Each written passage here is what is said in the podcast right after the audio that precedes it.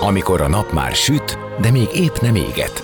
Már nem vagy álmos, de még nem vagy fáradt. Amikor már nem vagy éhes, de még nem vagy szomjas. Ö, nem rosszkor? Pont jókor. Fényterápia Fehér Mariannal a Rádiókafén. Benne a nap embere, kitekintés a világra és búvárkodás a lélekben. Minden hétköznap délelőtt 10-től délig. Pont jókor!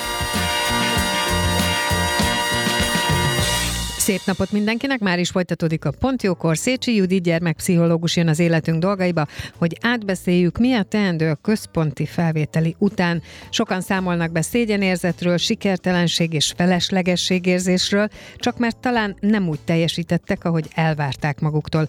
A sikerek és kudarcok, a kifáradás és az újrakezdés témakörét és kezelését vesszük át. Zene után már is kezdünk, maradjatok ti is.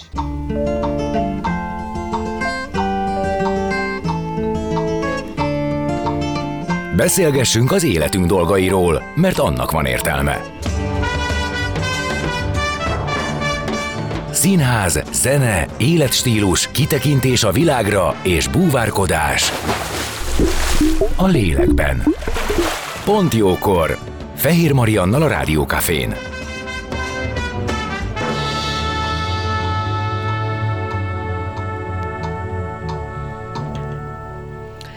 Szép napot mindenkinek! Folytatódik a Pont Jókor, és itt van velem Szécsi Judit gyerek, pszichológus, akit köszöntök. Szia! Szia, én is köszöntelek titeket és állandó szakértőnk vagy, és mindig próbálunk egy kicsit rímelni, vagy reagálni az életre. Uh-huh. Ezért is mondtam neked, hogy vegyük át ezt az időszakot, ami most ugye a központi felvételi megírása után jellemzi a gyerekeket, és egyébként az ő szüleiket, mert előtte nagyon hosszan beszéltünk arról, hogy kell erre készülni, mennyit kell készülni a szülő, hogyan stresszeljen, uh-huh. hogyan ne stresszeljen, hogyan ne idegesítse a gyerekét, mit nézzen el, mit ne nézzen el. Viszont arról viszonylag kevés szó van, hogy ez a megmérettetés megtörténik, ez valamilyen módon sikerül, vagy nem sikerül, nem tudom, tehát valamilyen érzés lesz a gyerekben, amihez aztán később társulnak, vagy így tapadnak további érzések, és nekem onnan jött ez az ötlet, hogy barátaim hívtak fel, vagy érdeklődtem én, és nagyon mindenhol elhangzott ez a, az a mondat, hogy az a szó, hogy a gyerekben van egy szégyen érzet, hogy nem úgy teljesítette, hogy kellett volna, hogy most ez azért volt, mert nehéz, nem volt, nem, nem tudom, nem is akarom, a, nem a tesztekről akarok uh-huh. beszélni, mert azt Persze. nem tudom, de hogy hát igen, egy ilyen megmérettetés után ezerféle dolog és érzés lehet. Abszolút, ugye most szombaton történtek meg a felvételik, most vár mindenki a, a pontszámokra. Igen. Ez a legnehezebb időszak, ilyenkor van az, hogy nincsen külső visszajelzés, és akkor ugye a gyerekek nagyon hajlamosak felnagyítani a, a hibákat, tehát hogy úgy élik meg, hogy, hogy nagyon rosszul sikerült, hogyha néhány feladatot esetleg elszúrtak, szóval ez a bizonytalan szakasz a legnehezebb így, így érzelmileg. Um, nagyon fáradtak. Szerintem arról érdemes majd beszélnünk, hogy, hogy ez az egész teljesítménnyel kapcsolatos szorongás, bizonytalanság, ez, ez milyen faktorokból ö, táplálkozik, vagy milyen forrásokból, és hogy ezekkel mit lehet egyébként tenni, mert nem csak a nyolcadik utáni felvételinél jelenik ez meg, hanem, hanem igazából végül is az egész életünk során tele vagyunk ilyen helyzetekkel. Érettségikor is ö, nagyon erősen megjelenik hatosztályos gimi felvételinél, meg hát az egyetemen mindenféle vizsgáknál is. Szóval ez azért egy ilyen egész életünket végig kísérő dolog. Ö, szóval most így nagyon fáradtak, a kémeim, vagy a hozzám járok ö, ö, már jelentették így SMS-ben, vagy, vagy üzenetekben, hogy így hogy sikerült. Nagyon, nagyon különböző megélések vannak, de a túlnyomó részt ez, a, ez az izgalom, hogy, hogy a hibáim talán túl sok, és hogy akkor mi lesz, hány pontom lesz. Uh-huh.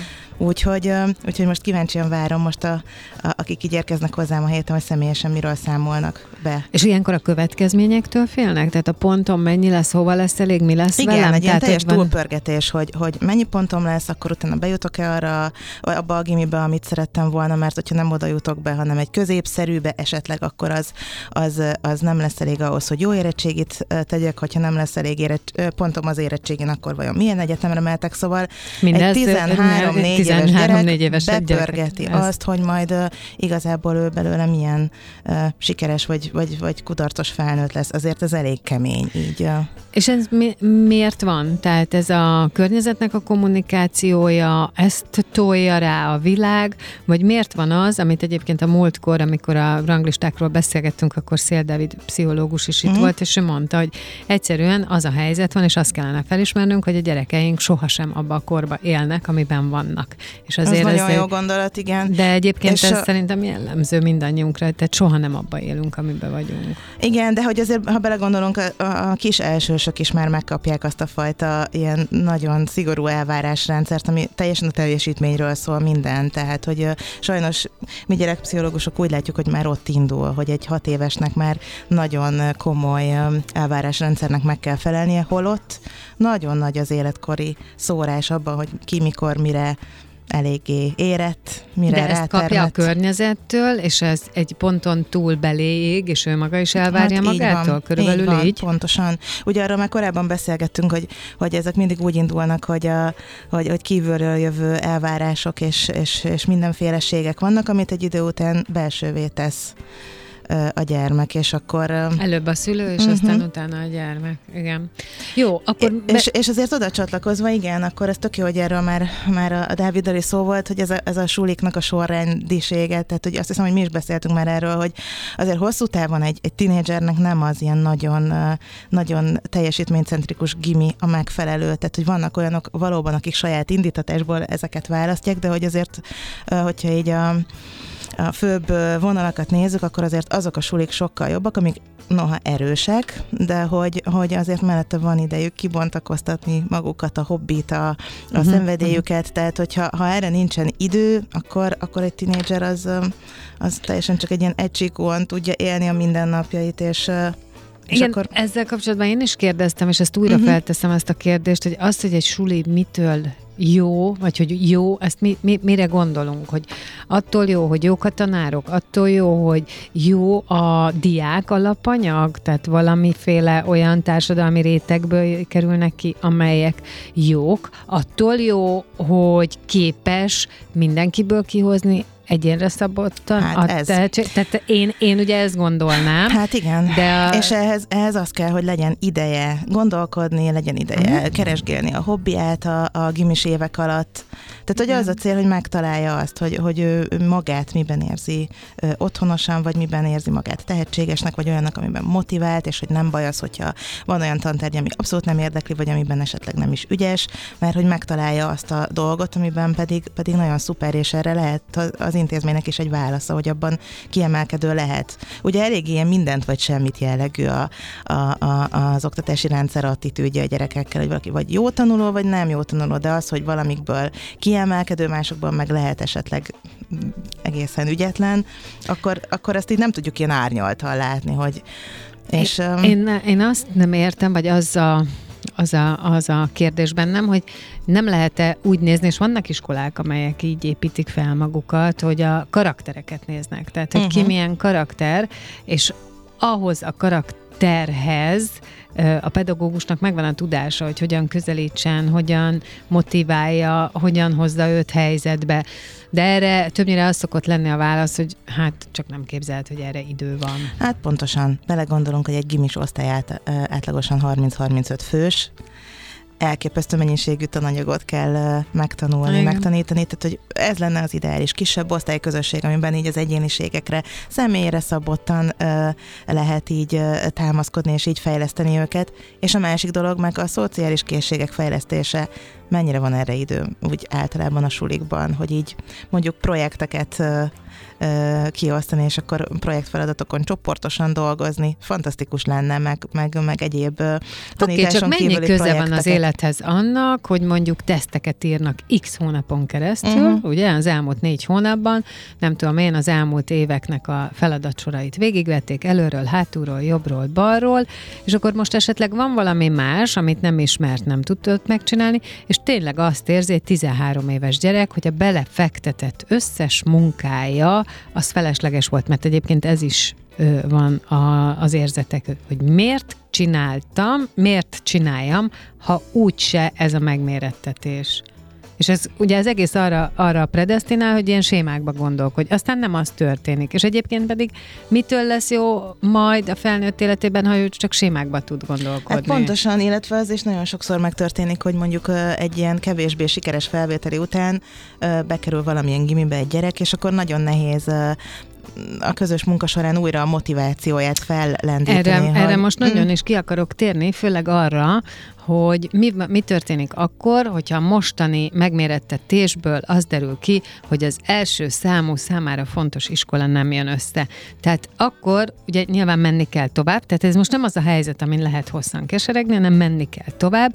Hogyan motiválja a szülő, hogyan fordítsa a figyelmét másfele, hogyan lehet megértetni, hogy ez nem egy vesztes helyzet, mert ugye nem gondolom, hogy így kellene, nem, így hozza az élet, hogy akkor most máshova jelentkezünk, de ezt ezt a folyamatot a gyerek feltehetően először kudarcos. Hát igen, de azért meg megint visszamennék, egy kicsit gonosz vagyok, hogy a, fe, a felvételére való felkészülésnél nagyon fontos, és ezt mindig szoktam kérni a szülőktől, hogy úgy legyen egy rangsorolás, hogy ilyen legalább három kategóriába soroljuk be a sulikat, hogy az Aha. ilyen vágyott iskolák, a, a top helyeken levők, amik így a, uh-huh. amikről egy szuperlatívuszokba lehet gondolkodni, és legyenek olyanok, amiket még, még amúgy szeretek, meg, meg így lenne kedvem hozzá, bár nem annyira, mint az első helyeken állóhoz, de hogyha oda vesznek föl is tök jó, mert kiderül, hogy ott a nyelvi osztály tök jó, vagy ott nagyon jó a töri, vagy, vagy egyéb dolgok, és akkor legyenek a biztonsági zónában levők, mert hogyha így ö, lehet ö, rendszerezni és rangsorolni a sulikat, amikben gondolkodunk, akkor ugye azért kisebb az esélye annak, hogy, hogy azt érezze, hogy nem sikerült, akkor most csak a vég. Ha meg ez van, akkor, akkor viszont nagyon nehéz én azt szoktam kérni ilyenkor a szülőktől, hogy abba gondolkodjunk, hogy oké, okay, valahol elkezdi a gimit egy gyerek, de hát nem kötelező ott maradni. Igenis lehet abban gondolkodni, hogy akkor intézményt vált, és máshová tovább megy. Tehát, hogy ez is legyen ott, mint kimenekítő hát fantázia. Abszolút. Oké. Okay. Mit gondolsz, hogy most ebben az időszakban a szülőnek ö, mi a dolga olyan értelemben, hogy hogyan tud, nem volt ez jó, hogy így mondtam, hogy mi a dolga, mm. hogyan tud enyhíteni ezen a nyomáson, meg ezen a poszttraumán, nem tudom ezt máshogy hívni, ami, ami most van, tehát hogy miközben egyébként fél év is van. Tehát olyan furcsa Bizony. helyzet, nem, hogy nem tudod, hogy, hogy mondanám azt, hogy azt mondod, jó, figyelj, nekem például az egyik barátnőm, most kicsit csapongok, az egyik barátnőm ő azt csinálta a tavaly a felvételinél a gyerekével, hogy az előző két hétben már nem engedte be az iskolába. Igen. igen. És kifejezetten a felvételi előtti időszakban kifejezetten tett be olyan napokat, amikor tanulni sem engedte. Uh-huh. Nyilván ebben benne van egy óriás bizalom a gyerek felé, meg az, hogy tudja, hogy a gyerek koncentrál, de tehát ott, ott már olyan dolgok voltak, hogy nem tudom, már félig elájult órán, meg ugye ezektől a stresszektől, hogy most lehet-e enyhíteni egy kicsit, azt mondani, hogy figyelj, most éljünk egy picit magunknak, csináljunk hát olyan pontosan dolgokat, ez, ami... Pontosan ez. De ezt Egyébként meg azért... lehet tenni? Mert hogy itt ne lehetne megtenni? Mert Mint ahogyan azt is meg lehet tenni, hogy, hogy, hogy a felvétel előtt nem kell bemenni a suliba, és hogy ez persze ez is sokszor olyan lehetetlennek tűnik, egy nagyon kötelességtudó tini, vagy egy olyan család, ahol, ahol, ahol ezekben így kicsit rugalmatlanok, olyan, olyan hát, dolognak tűnik, mint hogyha, mint hogyha ez valami büntetés lenne. Igen. De egy 13 éves nem tudja, hogy a legkevesebb esetben tudja maga szabályozni a, a stresszkezelést. A legtöbbször az, hogy nincs megfelelő megküzdési mód, és azt gondolja, hogy azzal, hogy uh-huh. már a 15. felvételi sort próbálja még éjszaka megírni, hogy azzal segít, és hogy hát nyilvánvalóan nem. Tehát ugye ebből egy ilyen kiszakadás a tök jó. Én szinte minden családtól azt kértem, hogy legalább néhány napot a felvétel előtt ne kelljen bemenni a suliba. Ugye az is olyan teljesen abszurd volt, hogy még ment a tananyag tanítása, azon az utolsó héten is az új tananyagé, még készültek a felvételére. Persze, tehát, meg nem, fél év van, tehát hogy most nem működhetett még... ez így. Tehát ez egy nagyon jó szülői válasz erre, hogy akkor néhány napot ki lehet venni. Ugyanígy a felvételi után is, hogyha azt látom a gyerekemmel, hogy teljesen lefagyott itt a sok stressztől, meg megterheltségtől, akkor lehet nagyokat kirándulni, ki lehet hagyni egy-egy napot, pihenni lehet egyet, egyet, egyet, és, és ez nagyon sokban segít, és végig kell gondolni, hogy tulajdonképpen a második fél év, a nyolcadik második fél éve az valami keveset számít a továbbtanulásban. Nyilván nem az a cél, hogy végig bugdácsolja egy gyerek ezt a, ezt a szakaszt, de hogyha így egy ilyen egységes családi álláspont van, hogy most egy kicsit lehet lazítani, most már nem az a, a, az a legfontosabb, hogy fogakat összeszorítva ötösöket kapjon mindenből, hanem ezt így lehet legálisan úgy, hogy igyekezzünk, törekedjünk a legjobbra, de hogy ha itt van valami x az nem baj. Nos, hát ezzel is nagyon sokat lehet segíteni a, a gyerekeknek. Ö, én azt is tapasztalom a szülők részéről, hogy tehát sokan mondják azt, hogy mi így is büszkék vagyunk, nekünk ez oké, okay, túlment rajta, nem a világ vége. Hát ezzel nem segítünk, mert hogy mi történik itt, hogy, hogy ott van a gyerekben egy hatalmas szorongás, meg egy ilyen önértékeléssel kapcsolatos mindenféle kérdések, meg bizonytalanság, és akkor ez a válasz, ez, ez, ez, ez inkább azt kommunikálja, hogy így bagatelizálom az ő nehézségét. Tehát, Aha. hogy, hogy üljünk oda, és akkor így beszéljünk arról, hogy igen, értem, hogy ez neked nagyon nehéz. Tehát, hogy fogadjuk el, legalizáljuk az érzéseit, mert, mert ez segít neki. Okay. Ez legyen az első, és akkor utána lehet, lehet uh, szempontokat váltani, és így együtt rájönni arra, hogy ez miért nem annyira fontos, ez aha, az egész, de hogy először de akkor sorrend legyen, legyen meg, uh-huh. szóval hitelesítsük azt. Igen, egyébként ez nekem is eszembe jutott pont azért, ami megelőzi ezt az egész dolgot. Bizony. Tehát, hogy hitelesíteni azt, hogy ez egy kemény dolog hát volt. képzeljünk bele abba felnőtt fejjel, hogyha valami problémával fordulunk a barátainkhoz, és az a, az, a, az első reakció, hogy ugyan már így is milyen ügyes vagy, és hogy, hogy uh-huh. semmi gond, nem esik jól, nő, nő bennünktől a, a frusztráció, tehát hogy egy, egy tininek szükség van arra, hogy komolyan legyen véve. Nem vesztek komolyan, hogyha azt mondjátok, hogy ugyan már semmi gond, meg jó, jó ez így is.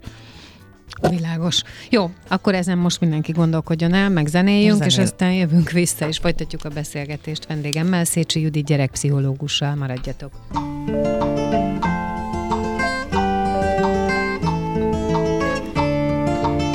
Beszélgessünk az életünk dolgairól, mert annak van értelme. Színház, zene, életstílus, kitekintés a világra és búvárkodás – a lélekben. Pont jókor. Fehér Mariannal a Rádiókafén.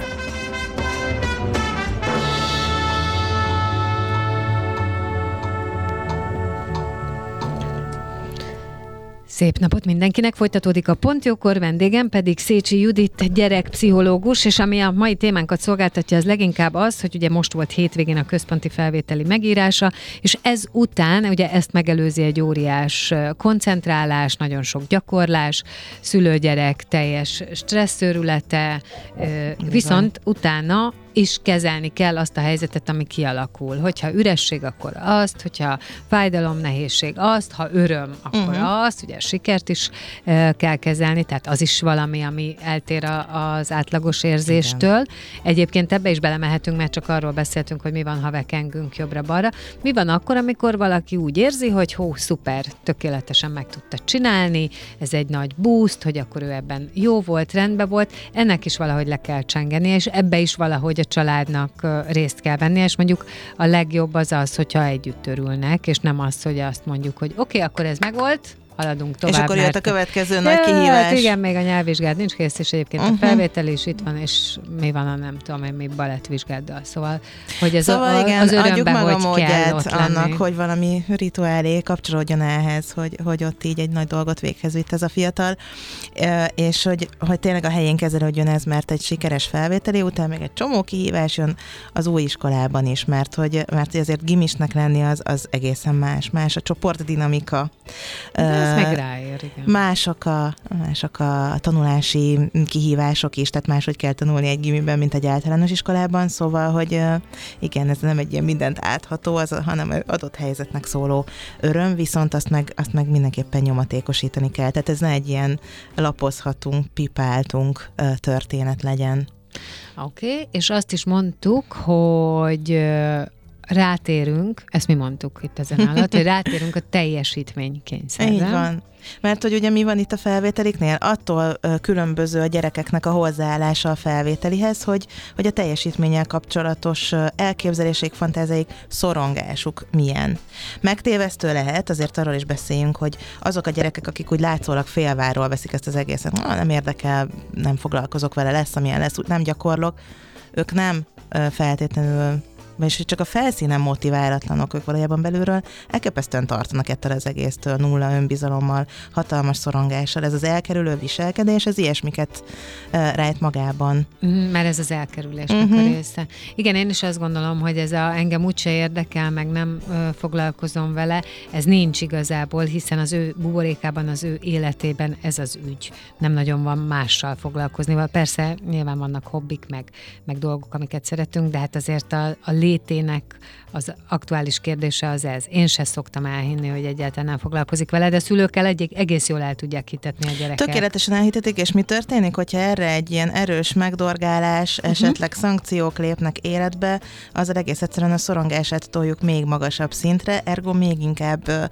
passzív lesz és elkerülő, akár ilyen önsorsrontó irányokba is el tud menni. Mert mi történik, hogyha ha nagyon rettegek egy teljesítményhelyzetben, akkor, és félek a megszégyenüléstől, akkor ez egy tök jó stratégia, hogy nem készülök, kívülre helyezem az eseményekre, a, a rajtam kívülálló okokra a, a kvázi felelősséget, hogy miért leszek kudarcos. Hát nem is készültem meg nyilvánvalóan. Tehát ez valahol egy, nyilván nem tudatosan működő, de egy, egy olyan stratégia, amivel így fel tudom menteni magam az alól, hogy, hogy, hogy kudarcot vallottam. Hát nem én tehetek róla, hát nem is készültem, nyilván nem lehetett csak 20 pontot elérni a, a magyaron, meg 10 a matekon. Szóval lássuk szülőként, hogy a nagy, nagy passzivitás mögött általában egy hatalmas félelem áll azzal kapcsolatban, okay. hogy én egyáltalán helyt tudok-e ott állni. És akkor ezt hogyan töri át a szülő? Mm-hmm. Na, először azért arról is és beszéljünk, hogyan hogy, csinál belőle aktivitást? Hogy igen? Azért az, hogyha megvizsgáljuk önmagunkat is, meg mondjuk a környezetünket vagy családtagjainkat, látszik, hogy, hogy a szorongásra való hajlam, vagy az általános szorongás szint az különböző. Az tulajdonképpen egy személyiség jellemzőnk, hogy mennyire szorongunk, ezt úgy hívja a pszichológia, hogy vonás szorongás. Szóval ez egy ilyen belőlünk általánosan fakadó dolog. Más szinten van. Uh, nyilván ezzel is lehet dolgozni, mondjuk uh, terápiás folyamatban, hogy ezt hogy tudjuk modulálni, de hogy ez egy olyan dolog, ami adott, hozott anyagunk. Mivel tudunk mondjuk így egy gimire készülve gyerekként mire tudunk figyelni, mondjuk a környezeti hatásokra, hogy azok milyenek körülöttünk, hogy, hogy milyen a, a családi támogató vagy nem támogató légkör, milyen az iskolai légkör, milyenek a tanárok velem, az osztálytársaim, rengeteg gyerek, ugye erről már beszéltünk, hogy ez a kis gimis korosztály, legfőképp a korosztály, tehát a kortársaknak a visszajelzéseitől függő, és akkor így nagyon szuperül be tudják egymást hülyíteni a, a felvételik kapcsán. Elképesztően működik ez az ilyen egymás, egymás pörgetése a rettegésbe, szóval, hogy a környezeti hatásokat tudjuk befolyásolni, ebbe segíthetünk szülőként is, hogy ez, ez olyan legyen, ami, amiben biztonságban érzik magukat, meg, meg a másik, amit befolyásolni tudunk, azt, hogy mennyire vagyok felkészült. Tehát, hogyha minél inkább be tudok gyakorolni egy-egy helyzetet, vagy,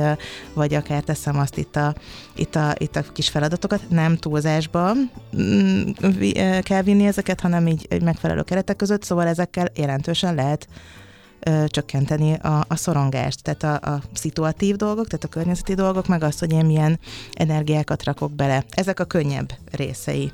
És akkor az, ami a a saját szorongásom kapcsán van, mennyire tud egy gyerek lazítani. Azért ez egy nagy tapasztalat, döbbenetes, hogy nagyon ö, nem képesek arra, hogy, hogy lazítsanak. Az a nyomkodom a telefonomat és fekszem az ágyon, az nem egy lazítás igazából, mert közben feszültek, feszült a testük, tele vannak ilyen negatív belső gondolatokkal, szinte sokszor egyébként a terápián így foglalkozunk ilyenekkel, hogy milyen negatív belső beszédek indulnak be, elképesztő mantrák. Tehát, hogy ami látszólag egy ilyen lazítás, abban ott belül egy ilyen nagyon hát durva önmarcangoló spirál tud lenni. Igen, igen. Szóval azt megtanulni, hogy hogyan lehet lazítani, mm, hogyan lehet kikapcsolni kicsit a, a, a gondolatokat, gondolok itt relaxációs technikákra, vagy, vagy meditációra. Nagyon-nagyon fontos, mert hogy, mert hogy erre fogékonyak egyébként a gyerekek, csak, csak nem találkoznak ezzel igazából az életükben.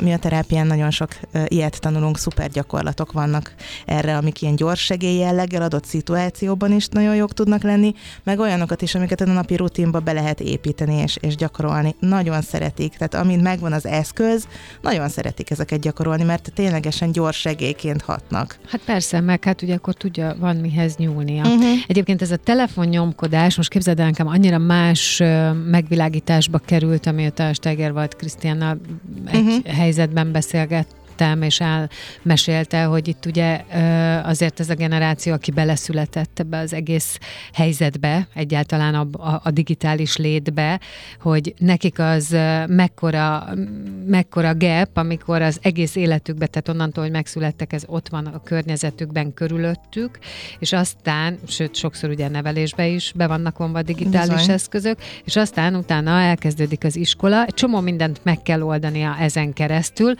de amikor saját kedvére veszi elő vagy játszana, akkor az a mondás, hogy ez rossz. Tehát, hogy ez egy ilyen abszolút belső konfliktust okoz, és egyébként, azért mondom, hogy más megvilágításba került nekem uh-huh. a dolog, hogy ő azt is kifejtette, hogy ilyenkor ugye az a kérdés a gyerekben, hogy mit, ő most mit hibázott, uh-huh. mit csinált rosszul. Bizony. És ezért uh, aztán én azt gondolom, hogy valahogy arra kellene egy megfelelő magyarázatot találni, vagy egy megfelelő kezelési módszert, hogy mi, akik nem a digitális világba születtünk, hanem nekünk ez már az életünkbe, életünkhöz hozzáadódott a későbbiek során, hogyan kommunikáljunk kommunikáljuk azt a szorongást és nehézséget, ami nekünk abból adódik, hogy ezek az eszközök nem velünk voltak, egy olyan generációnak, aki, akinek ez teljesen természetes. Minden pillanatban ott van az életében. Ott van, uh-huh. igen, és ezt az egyensúlyt teremtse meg, amit mi gondolunk, hogy kell, ugye? Tehát... Meg ebben a nem értés ott van, tehát hogy annak a nehezen meg ezt, értés, hogy, hogy, hogy azt értse meg, hogy nem ettől várja a lazítást, csak hogy visszakapcsoljak arra, amit Aha. mondtam. De hogy azért ez, erre is rá tudok kapcsolódni, hogy, hogy azt nem értjük sokszor, mm, hogy így, hogy így mennyire bennük mennyire egyenértékű a, egy ilyen tényleges találkozásra az, hogy esténként mondjuk tudnak csetelni, vagy közösen játszani, hogy ez tényleg egy szociális aktusként így van, van így ott, van. ami szintén jelentős stressz csökkentő tud lenni, hogy, hogy kikapcsolódnak, és hogy ez valószínűleg ezzel valamilyen külön békét kell kötnünk, hogy, hogy ez már benne van az életünkben, hogy hogy nem lemennek kosarazni, hanem, hanem bekapcsolnak valami online játékot és játszanak együtt, de míg közben beszélgetnek, és nem arról van szó, hogy ki hány pontosra írta a próbafelvételét, az tök jó, mert akkor ezzel tényleg ki tudnak kapcsolódni. Na de egy ilyen ö, fekszik és nyomkodja a telefonját, és közben lehet, hogy a belső monológ és stressz megy, abba hogyan tud a szülő úgy finoman beavatkozni, hogy abból legyen valami kimenekítő út a belső monológból, hogy mégiscsak valami együttlazulás vagy kimondás legyen. Belső monológokkal az a rossz, hogy ugye ott bent zajlik, uh-huh. és elhatalmasodik. Hát so, ez azért nehéz kérdés, amit most felvetsz, mert a legkevesebbszer fogadják el a szülőktől azt, azokat a tippeket, hogy figyelj, lehetne valami mást. Hogyha Aha. kapnak egy uh, idézőjeles házi feladatot, így a pszichológustól, azt szívesen csinálják, tök jól ki lehet, tehát hogy nem Értem. tudom, verbálisan kiadni, vagy, vagy nem csak kibeszélni, tehát akár valami a hangadások formájába kiadni a feszültséget, vagy írja ki magából, vagy, vagy tényleg ilyen ezeket a technikákat gyakorolja, vagy rohanjon egy nagyot az udvaron, ezt szívesen csinálja. Meg lehet természetesen próbálni szülőként, hogy így ebben így együttműködő. Úgy, hogy nem, nem azt mondani, hogy gyere, menjünk egyet sétálni, hanem együtt bohóckodni egyet mondjuk a nappaliban, vagy az udvaron, ezek, ezek tök jók tudnak lenni. Az meg egy, ez egy, az meg egy kognitív stratégia azt megtanulni, hogy, hogy hogyan lehet, tehát ez egy ilyen terápiás módszer, hogy hogyan lehet ezt az ilyen negatív belső beszédet, automatikus negatív gondolatokat átprogramozni az agyunkban. Át kell. Igen. És hogy ezt, ez, erre gyerekek is képesek, tehát hogy ezt ők is meg tudják tanulni. Szóval, hogy ebben egy kicsit gyerekcipőben hát sőt, járunk. Igen, sőt, én azt gondolom, hogy ha gyerek megtanulja, hogy akkor az neki eszköz Pontosan. és kapaszkodó ever. Tehát akkor ő azt tudja vinni tovább az életébe. Nekem is most az jutott eszembe, hogy lehet, hogy inkább a mi generációnk is küzd a saját szorongásaival, Bizony. a saját ítéleteivel, saját maga felé, a világ felé. Lehet, hogy saját gondolatait nem tudja leállítani, azért erről elég sokat beszélgetünk mi is baráti mhm. körben. Uh-huh. Tehát, hogy ez egy nehéz ügy, és akkor ezt átadni, hogy ezt meg kell oldani valahogy, hogy? Hát igen, de hogy azt érdemes látni, hogy az a gyerek, aki ott fekszik az ágyán, és mondjuk pörgeti a TikTokot, um, nincs más eszköze arra, így próbálja meg valahogyan a figyelmét elterelni, hogy egy perces videókat nézeget. Tehát, hogy megküzdési stratégiát, legalább van valami, tehát hogy ez tök jó, mert erre lehet építeni, hogy valami fajta megküzdési módja már van. Lehet, hogy nem túl adaptív, de valamit próbál. És hogyha kap eszközöket, nagy, tényleg fantasztikus ezt megélni egyébként az órákon, hogy hálásak azért, hogy van eszközük, és bátran Igen. és szívesen alkalmazzák, és, és nagyon örülnek neki, és hogy, hogy ez tök jó, tehát hogy, hogy erre biztatok mindenkit, hogy szabad ezeket, és tök jó könyvek vannak erre tiniknek, hogy, hogy hogyan tudnak stresszkezelésben fejlődni. Tehát, hogy ezt így bátran, hogyha megkínáljuk vele őket, akkor ők erre fogékonyak. Igen, tehát keresik, hogy hogyan lehet uh-huh. megszabadulni. Ide szoktam mindig hozni a tini világon belül is a másik, tehát van egy másik világ, a sportolók világa. Ugye ott az élsportban az iszonyúan fontos, hogy minden energiát és figyelmet rá kell tenni igen. a teljesítményre, és közben ezek a szerencsétlenek is mindig azt hallják, hogy igen, ez nagyon fontos, ezt csinált, de a tanulást se hanyagol, de ugye egy teljesen másfajta leterhelés, Bizony. és egyébként valószínűleg vannak olyan időszakok, amikor nem is nagyon hiszi el, hogy neki arra van valóban szüksége, hiszen a következő meccsen vagy következő versenyen kell teljesítenie. Szerintem ez még itt egy nagyon nehéz kérdés, hogy hogyan lehet itt az energiákat megosztani, vagy mentális energiákat megosztani. Azért, akik már tiniként professzionális sportolókat, ott szintén, hogyha már ilyen személyiségi jellemzőkről beszélünk, ott a perfekcionizmus így nagyon erőteljes. Uh-huh. Tehát, igen, hogy igen. ők hajlamosak arra, hogy a belső igényük meg legyen, hogy, hogy egyébként akkor a suliban is százszerzelékon teljesítek. Vannak drasztikus esetek, amikor be kell lépni. Volt már olyan páciensem, aki, aki hasonló cipőben járt, és hetekig éjszakánként csak néhány órát aludt. Azért itt ki kell mondani keményen a szülői felelősség, hogy, hogy ilyenkor vagy a suliból kell hiányozni, vagy csökkenteni az edzések számát. Nem lehet, tehát amikor ez már egy egészségkárosító szintre jut el, akkor be kell avatkozni, de hogy ez egy nagyon érzékeny téma, lehet, hogy erről egyébként akár majd külön, egy hosszabban is beszélhetnénk, adás, hogy, hogy mi az a pont, amikor, amikor nem egy tininek a felelősség, hogy eldöntse, hogy, hogy komolyan, professzionálisan csinál valamit. Tehát, hogy itt, itt mérlegelni, a, mérlegelni a helyzetet, mert ez tényleg tud eszkalálódni nagyon, nagyon, nagyon keményen. Um, ami még eszembe jutott, és, és fontos, hogy, hogy az is segíteni szokott a tiniknek, hogy arról beszélgetünk sokat, hogy mit mondanak a szülők, ne izgulj, ne pánikolj be, minden rendben lesz, egyáltalán nem kell izgulni. Ezzel azt kommunikáljuk feléjük, hogy az a helyzet a hát, biztonságos. Hogy megint, hogy, meg, meg az, hogy megint nem valid az, amit Nem valid, de hogy mi történik, meg hogy az a helyzet az oké, okay, hogyha mondjuk ott van egy, egy felvételi helyzet, hogy hogy nem érzek izgalmat, akkor fogok jól teljesíteni, és hogy ez nem így van.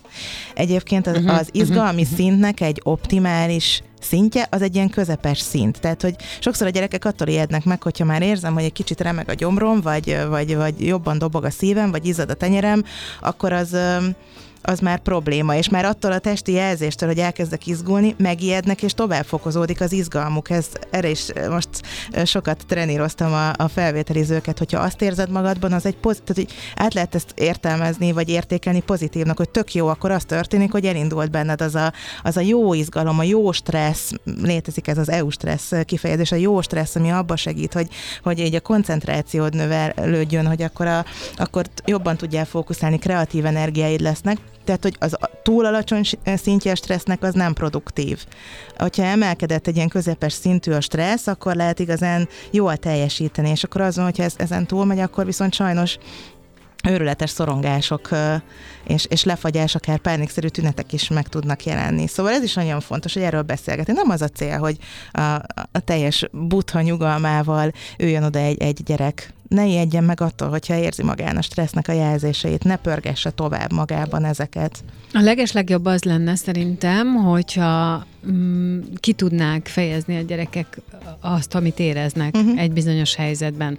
Nekem ez egy nagyon erős tapasztalat, hogy amikor lecsupaszítjuk, hogy végül most mi az, amit érzel, akkor nem feltétlenül tudja megmondani, csak azt, hogy, hogy rossz.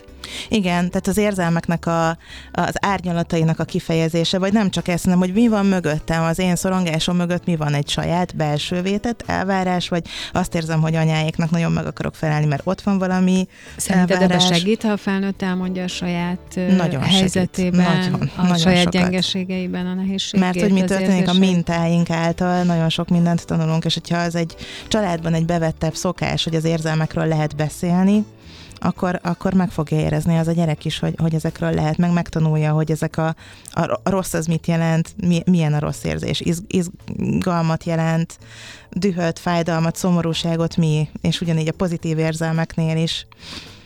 Jó, hát akkor legyen ez a végszó, hogy arra bátorítsunk mindenkit, mert ugye mindig azt gondolom, Igen. hogy, a, és ezt ki is szoktuk mondani, hogy az, ami a gyerekkel történik, az valamilyen módon tükre lecsapódása annak, ami otthon történik, hát vagy pontosan. ami a szülőben van.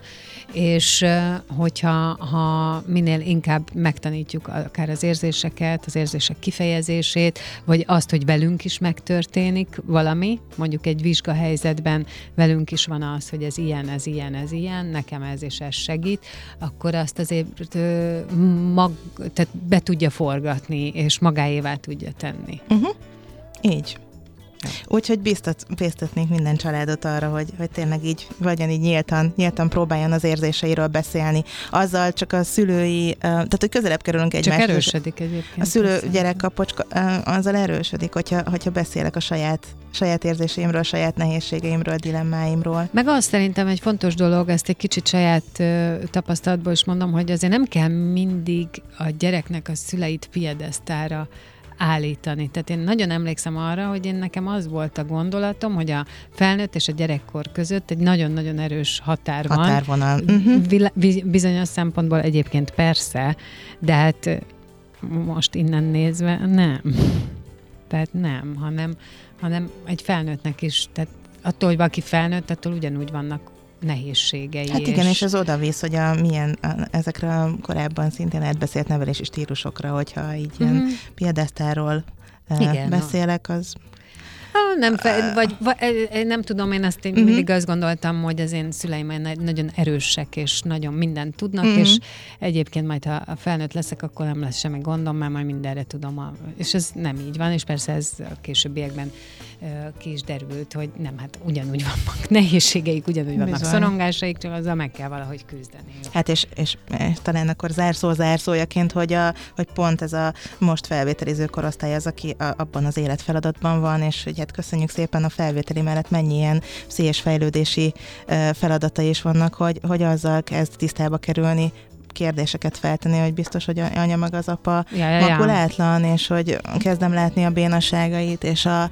és kezd, kezd a, a tökéletességből így, így a valóságá válni az ő valamilyensége, szóval, hogy... Igen, kik ők és ki vagyok én. Ugye igen. Ez, ez az egyik olyan szakasz, ha jól tudom, ezt a pszichológia ismeri, amikor feltesztük a kérdést, Bizony. hogy ki vagyok én. Bizony. És akkor ugye, tehát hogy mellette meg hát itt a... Boncolgassuk ezt ki, kicsoda. Igen, bocsánat. Mellette meg itt a felvételi.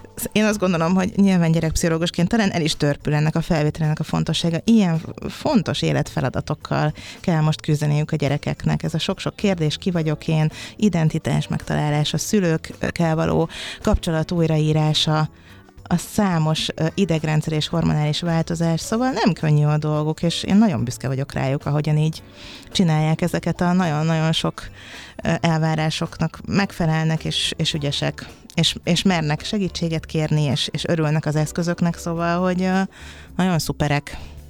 Mindeközben, csak ezt tényleg nem bírom kérni, mondjam, mindeközben a szülők szintén egy olyan szakaszban vannak, mikor felteszik a kérdést maguknak, hogy ők kik, mert hogy az életközepi Bizony. válság az itt így rohangál le föl. Hát igen, nagyon sok esetben összeér a ke- ez igen, a kettő, és igen, akkor az úgy nagyon néz ki. Amikor és... egy családban két, két, uh-huh. tehát két generáció is kérdezgeti ezt, és együtt kell valamire jutni. Na, hát Figyelj, tulajdonképpen az élet szép, nem? Csomó feladat van, csomó lehetőség van. Végül is a, az egésznek a mondandója szerintem az, és amit én közvetíteni akarok, semmi ok a pánikra minden normális. Uh-huh. Tehát valahogy ez, ez, ez van. Tehát, hogy mindenki, amit érez, annak valahogy valamiért helye van. Ettől függetlenül nyilván tök jó, hogyha támogatjuk egymást, meg a kölykeinket. És akkor most el is köszönök tőled, és majd februárban is várlak Rendben, vissza. Szécsi Judit gyerekpszichológus volt a vendégem.